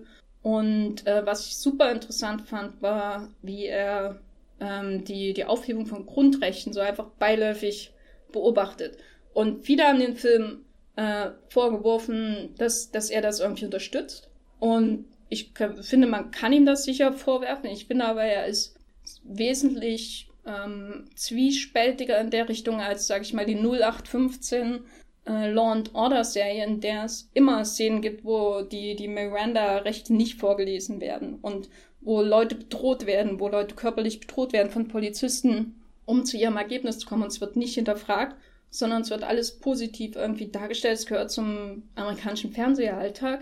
Und in Boston hätte ich jetzt, das wäre jetzt der letzte Film, wo ich erwartet hätte, dass er, dass er wirklich das so ein bisschen, dieses ganze Interview mit der Freundin äh, oder der Frau von dem einen Terroristen, dass er das so doch zwiespältig darstellt. Erinnerst du dich an die Szene? Äh, ja, ich erinnere mich an die Szene. Gut. Fürs Protokoll. Oder hast du das Ganze, hast du es so aufgenommen, dass er ähm, sagt, yay, Grundrechte sind scheiße, wenn es um Nee, überhaupt nicht. Äh, was ich bei, ich finde Patriots Day tatsächlich seinen stärksten, weil er diese, diese Spirale, wie sich das immer weiter steigert und wie auch dieser Film, ich fand das gut, was du gesagt hast, dass er nicht unbedingt dieses Spektakel draus machen will, und das am Anfang ja alles noch, du hast diese Hallen, wo dann alles einsortiert wird und da gibt's dann auch noch Probleme, wer hat jetzt hier die Hoheit, wie, wie sind die Hierarchien und irgendwie Mark Wahlberg, der ja eher so, so von unten kommt und dann ein bisschen über seine Kompetenzbereiche was, was machen will, weil, weil er halt den Drang hat und, und dabei war und irgendwie halt, keine Ahnung, der, der Patriot an diesem Patriots Day ist.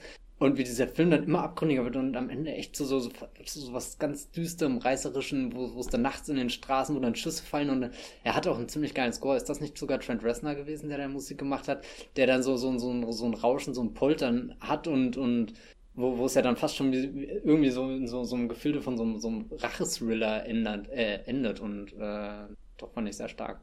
Und eben, keine Ahnung, jetzt diese Verhörszene oder so. Ich würde sagen, er ist super ambivalent und man kann ihn wahrscheinlich drehen, wie man will, aber das würde ich dem Film sogar eher zugute halten. So bei Lone Survivor kann ich dein, deine, Einsicht nicht äh, nachvollziehen. Da, den fand ich sehr äh, anstrengend bis unerträglich. Aber, weil, keine Ahnung, der hat noch so viel von diesem Gepose mit dabei, was, was irgendwie so, so von Battleship vielleicht hängen geblieben ist. Oder ich weiß nicht, also so zwei Filme, die sehr unglücklich mit Militär irgendwie hantieren oder, oder da zu viele drin sehen, was, was, was sie äh, fasziniert und sie gut finden und ja. In Lone Survivor, das würde ich noch anmerken, äh, hatte ich ja gesagt, dass da diese äh, Zerstörung der mühsam aufgepumpten Zielkörper halt extrem wichtig ist. Das ist ja mhm. der ganze Film im Grunde. Und da gibt es halt wirklich die, diesen ersten Angriff, äh, oder eigentlich fast der ganze, aber ähm, es, dauert, es dauert, glaube ich, so 20 Minuten oder so, der erste Angriff von den äh, als sie bemerkt werden von den Taliban im Wald und man hat ewig die so eine unerträgliche äh, Länge wo man ähm, durchs Zielfernrohr quasi schaut und man denkt, jemand zu sehen und wann fällt endlich der Schuss und du denkst irgendwie als Zuschauer, oh, hoffentlich fällt jetzt langsam mal der Schuss, weil ich ertrage das jetzt eh nicht länger und dann denkst du, was zum Teufel denke ich da gerade? und äh, das ist einfach wirklich inszenatorisch, dieses Crosscutting zwischen dem nur teilweise sichtbaren Gegner, also die kriegen ja nie wirklich ein Gesicht, außer der eine Bösewicht, aber es wird primär alles aus Sicht der ähm, vier Soldaten erzählt. Und das ist wirklich so eine treibende, äh, aufs Wesentlich äh, Wesentliche reduzierte Schießerei, die da in dem ähm, super äh, unübersichtlichen Wald stattfindet. Und trotzdem hat man irgendwie immer Übersicht. Man kann die Leute nebeneinander verorten. Und da gibt's natürlich immer dieses, wo sie, es gibt irgendwie gefühlt sieben Szenen, wo sie irgendwie einen Berg runterfallen. Und dann siehst du sie immer, das hat mich immer an die, an diese eine Szene in Simpsons erinnert, wo Hummer äh, einen Berg runterfällt und dann überall aufschlägt siebenmal und so und so und am Ende fährt mal jemand drüber so in der Art. Und das, diese Szene gibt es in Lone Survivor irgendwie dreimal ist diese, diese Zerstörung dieser aufgepumpten, staatlich finanzierten Zielkörper, wie sie da dargestellt wird, das fand ich wirklich, ist die absolute Stärke des Films, ist auch eine der, äh, wo er ähm, Black Hawk Down am nächsten kommt und ihn wahrscheinlich sogar übertrifft. Äh, Black Hawk Down würde ich sagen, ist immer auch deutlich bessere Film. Insgesamt, auch wenn er im Grunde wesentlich äh, xenophober und rassistischer ist, also alles, was in Lone Survivor passiert. Und das sei aber nochmal gesagt, also Burke ist wirklich vom, und sein Team ist wirklich ähm, formal extrem versiert. Warum ich ihn jetzt nicht gerade zu meinen Lieblingsregisseuren zählen würde, obwohl er bestimmte Traditionen des amerikanischen Kinos pflegt, nämlich diese einfachen äh, Helden des Alltags, die irgendwie ihre Katastrophen halt in dem Fall bewältigen müssen, ist einfach, weil ich ihn stilistisch nicht besonders herausragend finde. Also ich denke, er kann das Handwerk, ähm, das Handwerk hat er gemeistert, gerade auch im Vergleich zu Hancock, den ich noch als sehr diffus und Michael Bay inspiriert auch in Erinnerung habe mit den ewigen Sonnenuntergang in Los Angeles und den glänzenden Haut äh, von äh, Charlie's Theron und dann viel Gewackel und ähm, Chaos zwischendrin. Und demgegenüber sehe ich da jetzt einfach auch so, so das Basics des, der Action-Inszenierung und der vor allem auch der Orientierung in begrenzten oder im städtischen Raum. So, das kann er wirklich. Ähm, mit Wahlberg hat er da einen, der diese Helden des Alltags in einem ganz seltsamen Typus irgendwie spielen können. Also mich, mich erinnert es fast schon irgendwie an so eine unfreiwillige Parodie dieser Typen, weil er halt wirklich gar keine Eigenschaften hat, außer das, was ihm von seiner Frau gesagt wird, wie er ist so in der Art. Also es, weil das auch immer so schematisch ist. Also die drei Filme sind im Prinzip identisch aufgebaut. Ähm, wirklich von der Einführung der verschiedenen Figuren, die alle später noch eine Rolle spielen werden, in äh, Boston beziehungsweise Patriots Day. Das ist exakt so wie in Deepwater Horizon und ähm, äh, Lone Survivor beginnt mit einem Rennen von allen wichtigen, mit dem Auf Aufwecken von allen wichtigen Figuren auf der ähm, Station da und dann machen sie so ein Jogging-Ding und Sprint und äh, alle lernst du auf einmal kennen. Das, alle Filme sind exakt gleich aufgebaut. Und das finde ich aber irgendwie auch sehr effektiv einfach. Und ich würde mir halt wünschen, dass es in Zukunft. Ich habe nichts dagegen, wenn er amerikanische Flaggen wedelt oder so. Da bin ich sehr tolerant, was das angeht im Film. Aber wenn er in Zukunft einfach sich mal von diesen brennenden Themen äh, äh, entfernen würde, mehr in Richtung Jump Serra, mehr einfach mal einen Fuller drehen, anstatt einen Fuller, der in Afghanistan spielt oder ein Fuller, der in einem realen Terroranschlag spielt und so. Weil die Ambivalenzen sind zwar interessant, aber er, ich habe nicht das Gefühl, dass er irgendwann mal verstehen wird, was da passiert. So. Das ist aber schon eine Unterstellung hier. nee, es ist, äh, ich wünsche mir da einfach so mehr, so die, diese richtige Hingabe zum Genre wie bei Tony mhm. Scott oder so. Ne? Einfach einen Film machen und nicht einen Film über was Reales. Unbedingt. Und wenn es was Reales ist, dann lieber sowas, wo du einfache Bösewichte hast. Es gibt nichts einfaches als einfacheres als Bösewicht als die Dudes von BP auf der Bohrinsel, wo du sagen kannst, ja, die sind gierig und am Ende sind lauter Vögel tot. Und Menschen auch. So, das ist relativ, da braucht man keine Differenzierung. Äh, außer du arbeitest bei BP, würde ich sagen. Während das, das Schema auf den Afghanistan-Krieg zu übertragen oder auf einen äh, Terroranschlag, weiß ich nicht, ob das unbedingt sein muss. Okay. Aber ich würde euch auf jeden Fall die drei Filme empfehlen. Auf einer Skala von 1 bis 10, wie, wie, wie, wie geil findest du die, die Aufnahmen von dem Bohrkopf unter Wasser? Äh, die ja wirklich sehr oft in diesem Film zu sehen sind. Ich fand es gut immer, mich, äh, dass ich daran erinnert werde, dass es da auch um äh, Öl geht in dem Film und um gebohrt wird und dass da was explodieren könnte. Sonst äh, hätte ich gedacht, es geht so ein, ein Soap über halt, ne? Hm. Das Leben auf der Bohrinsel mit äh, dem Maze Runner und äh, der Klapperschlange und äh, dem Boogie Nights Pornodarsteller. Hätte ich auch geguckt. wenn es da nie explodiert. Ich würde auf jeden Fall ähm, euch empfehlen, wenn ihr euch für das Handwerk im Film ein bisschen interessiert oder so, wenn ihr über bestimmte Sachen, insbesondere in Lone Survivor, hinwegschauen könnt, ohne dass euch das Würgen kommt, äh, dann solltet ihr euch auf jeden Fall diesen Film widmen, weil ich glaube, sie sind wesentlich besser als ihr Ruf. Und ich habe das Gefühl, dass sie auch komplett äh, vermimiziert wurden, weil es jetzt ja wieder halt, also äh, wieder heißt ja, ist halt wieder ein Film mit Burke und Wahlberg einer Tragödie und der ist super patriotisch, bla, und dann ist Klappe zu in der Art und es wird überhaupt nicht sich damit auseinandergesetzt, was da passiert. Und ich finde die, insbesondere Boston auch oder Patriots Day, finde ich super interessant in ihrer Aufarbeitung von ähm, solchen Geschehnissen. Ist jetzt nicht unbedingt die erste Anlaufstelle Peter Burke, äh, äh, der ich das überlassen würde, aber ist auf jeden Fall einer der interessanteren. Ja, alle drei Filme gibt es irgendwo zu sehen. Nehme ich an. Ich habe sie bei, bei Amazon geschaut, aber ähm, äh, ich glaube, die sind nicht alle in Amazon Prime, aber ein paar davon. Ja, das waren äh, Boston, Patriots Day, Deepwater Horizon und Lone Survivor von Peter Burke. Schaut sie euch an, äh, wenn ihr wollt. Und danach äh, bitte nicht in die Armee eintreten. Danke. Ich glaube, Lone Survivor ist so, so, der tut so weh, wenn man zuschaut, wie die den Berg runterrutschen, fallen, hopsen, was auch immer. Es gibt auch einmal diese Bergziege in Simpsons, der dasselbe passiert. Vielleicht ist die Ziege noch, noch näher dran. Ah, Mark Wahlberg die Ziege. Ja, und Taylor Kitsch ist Humor. Was macht eigentlich Taylor Kitsch? Noch so eine Frage. Oh, das ist eine Die zweite Frage. Staffel von Two Detectives ist ja auch. Ja, und John Carter 2 ist, glaube ich, auch nicht mehr so geil. Hm, hm. Nee. nee. Ja, das war jedenfalls unser, äh, äh, was? 35. Ja, Wollmilchcast? Matthias, wo kann man dir noch folgen? Folgt mir auf Twitter als Bibelbrooks mit 3e und auf äh, das filmfilter.de und auf Movieplot. Gut. und du, Jenny? Ja, ich bin auch bei Twitter als äh, Gefferlein ohne Ä, obwohl man es nicht hört. Und ansonsten bei Moviepilot, um äh, 1200 Wörter lange Texte über Isabelle Huppert zu beschreiben, die die Überschrift haben, sie ist die beste Schauspielerin der Welt und im Text, wenn man da fragt, warum, oh, mi, mi, mi, mi. Also ich finde auch nicht, dass sie die beste Schauspielerin der Welt ist, weil das ist ja Tilda Swinton. Oh. Ja, das war der letzte Kommentar, den ich auch gelesen habe.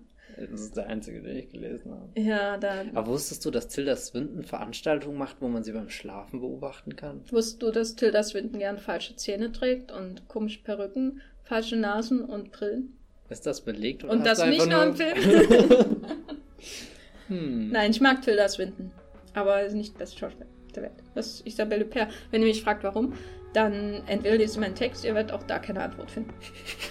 Oder? Oder er fragt mich und ihr werdet auch da keine Antwort finden. Außer sie ist nicht Tilda Swin. Gutes ja. Schlusswort für diesen äh, chaotischen Podcast. Genau. Wir wünschen euch noch eine schöne Zeit. Äh, entweder mit Tomb Raider oder ähm, mit dem äh, Anmeldungsformular der Navy Seals. Und äh, hoffentlich hören wir uns bald wieder. Ciao. Tschüss.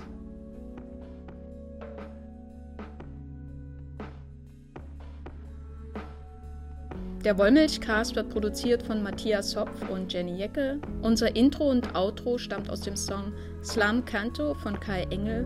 Ihr könnt den Podcast bei allen gängigen Apps abonnieren und wir freuen uns über Kommentare und Bewertungen bei iTunes.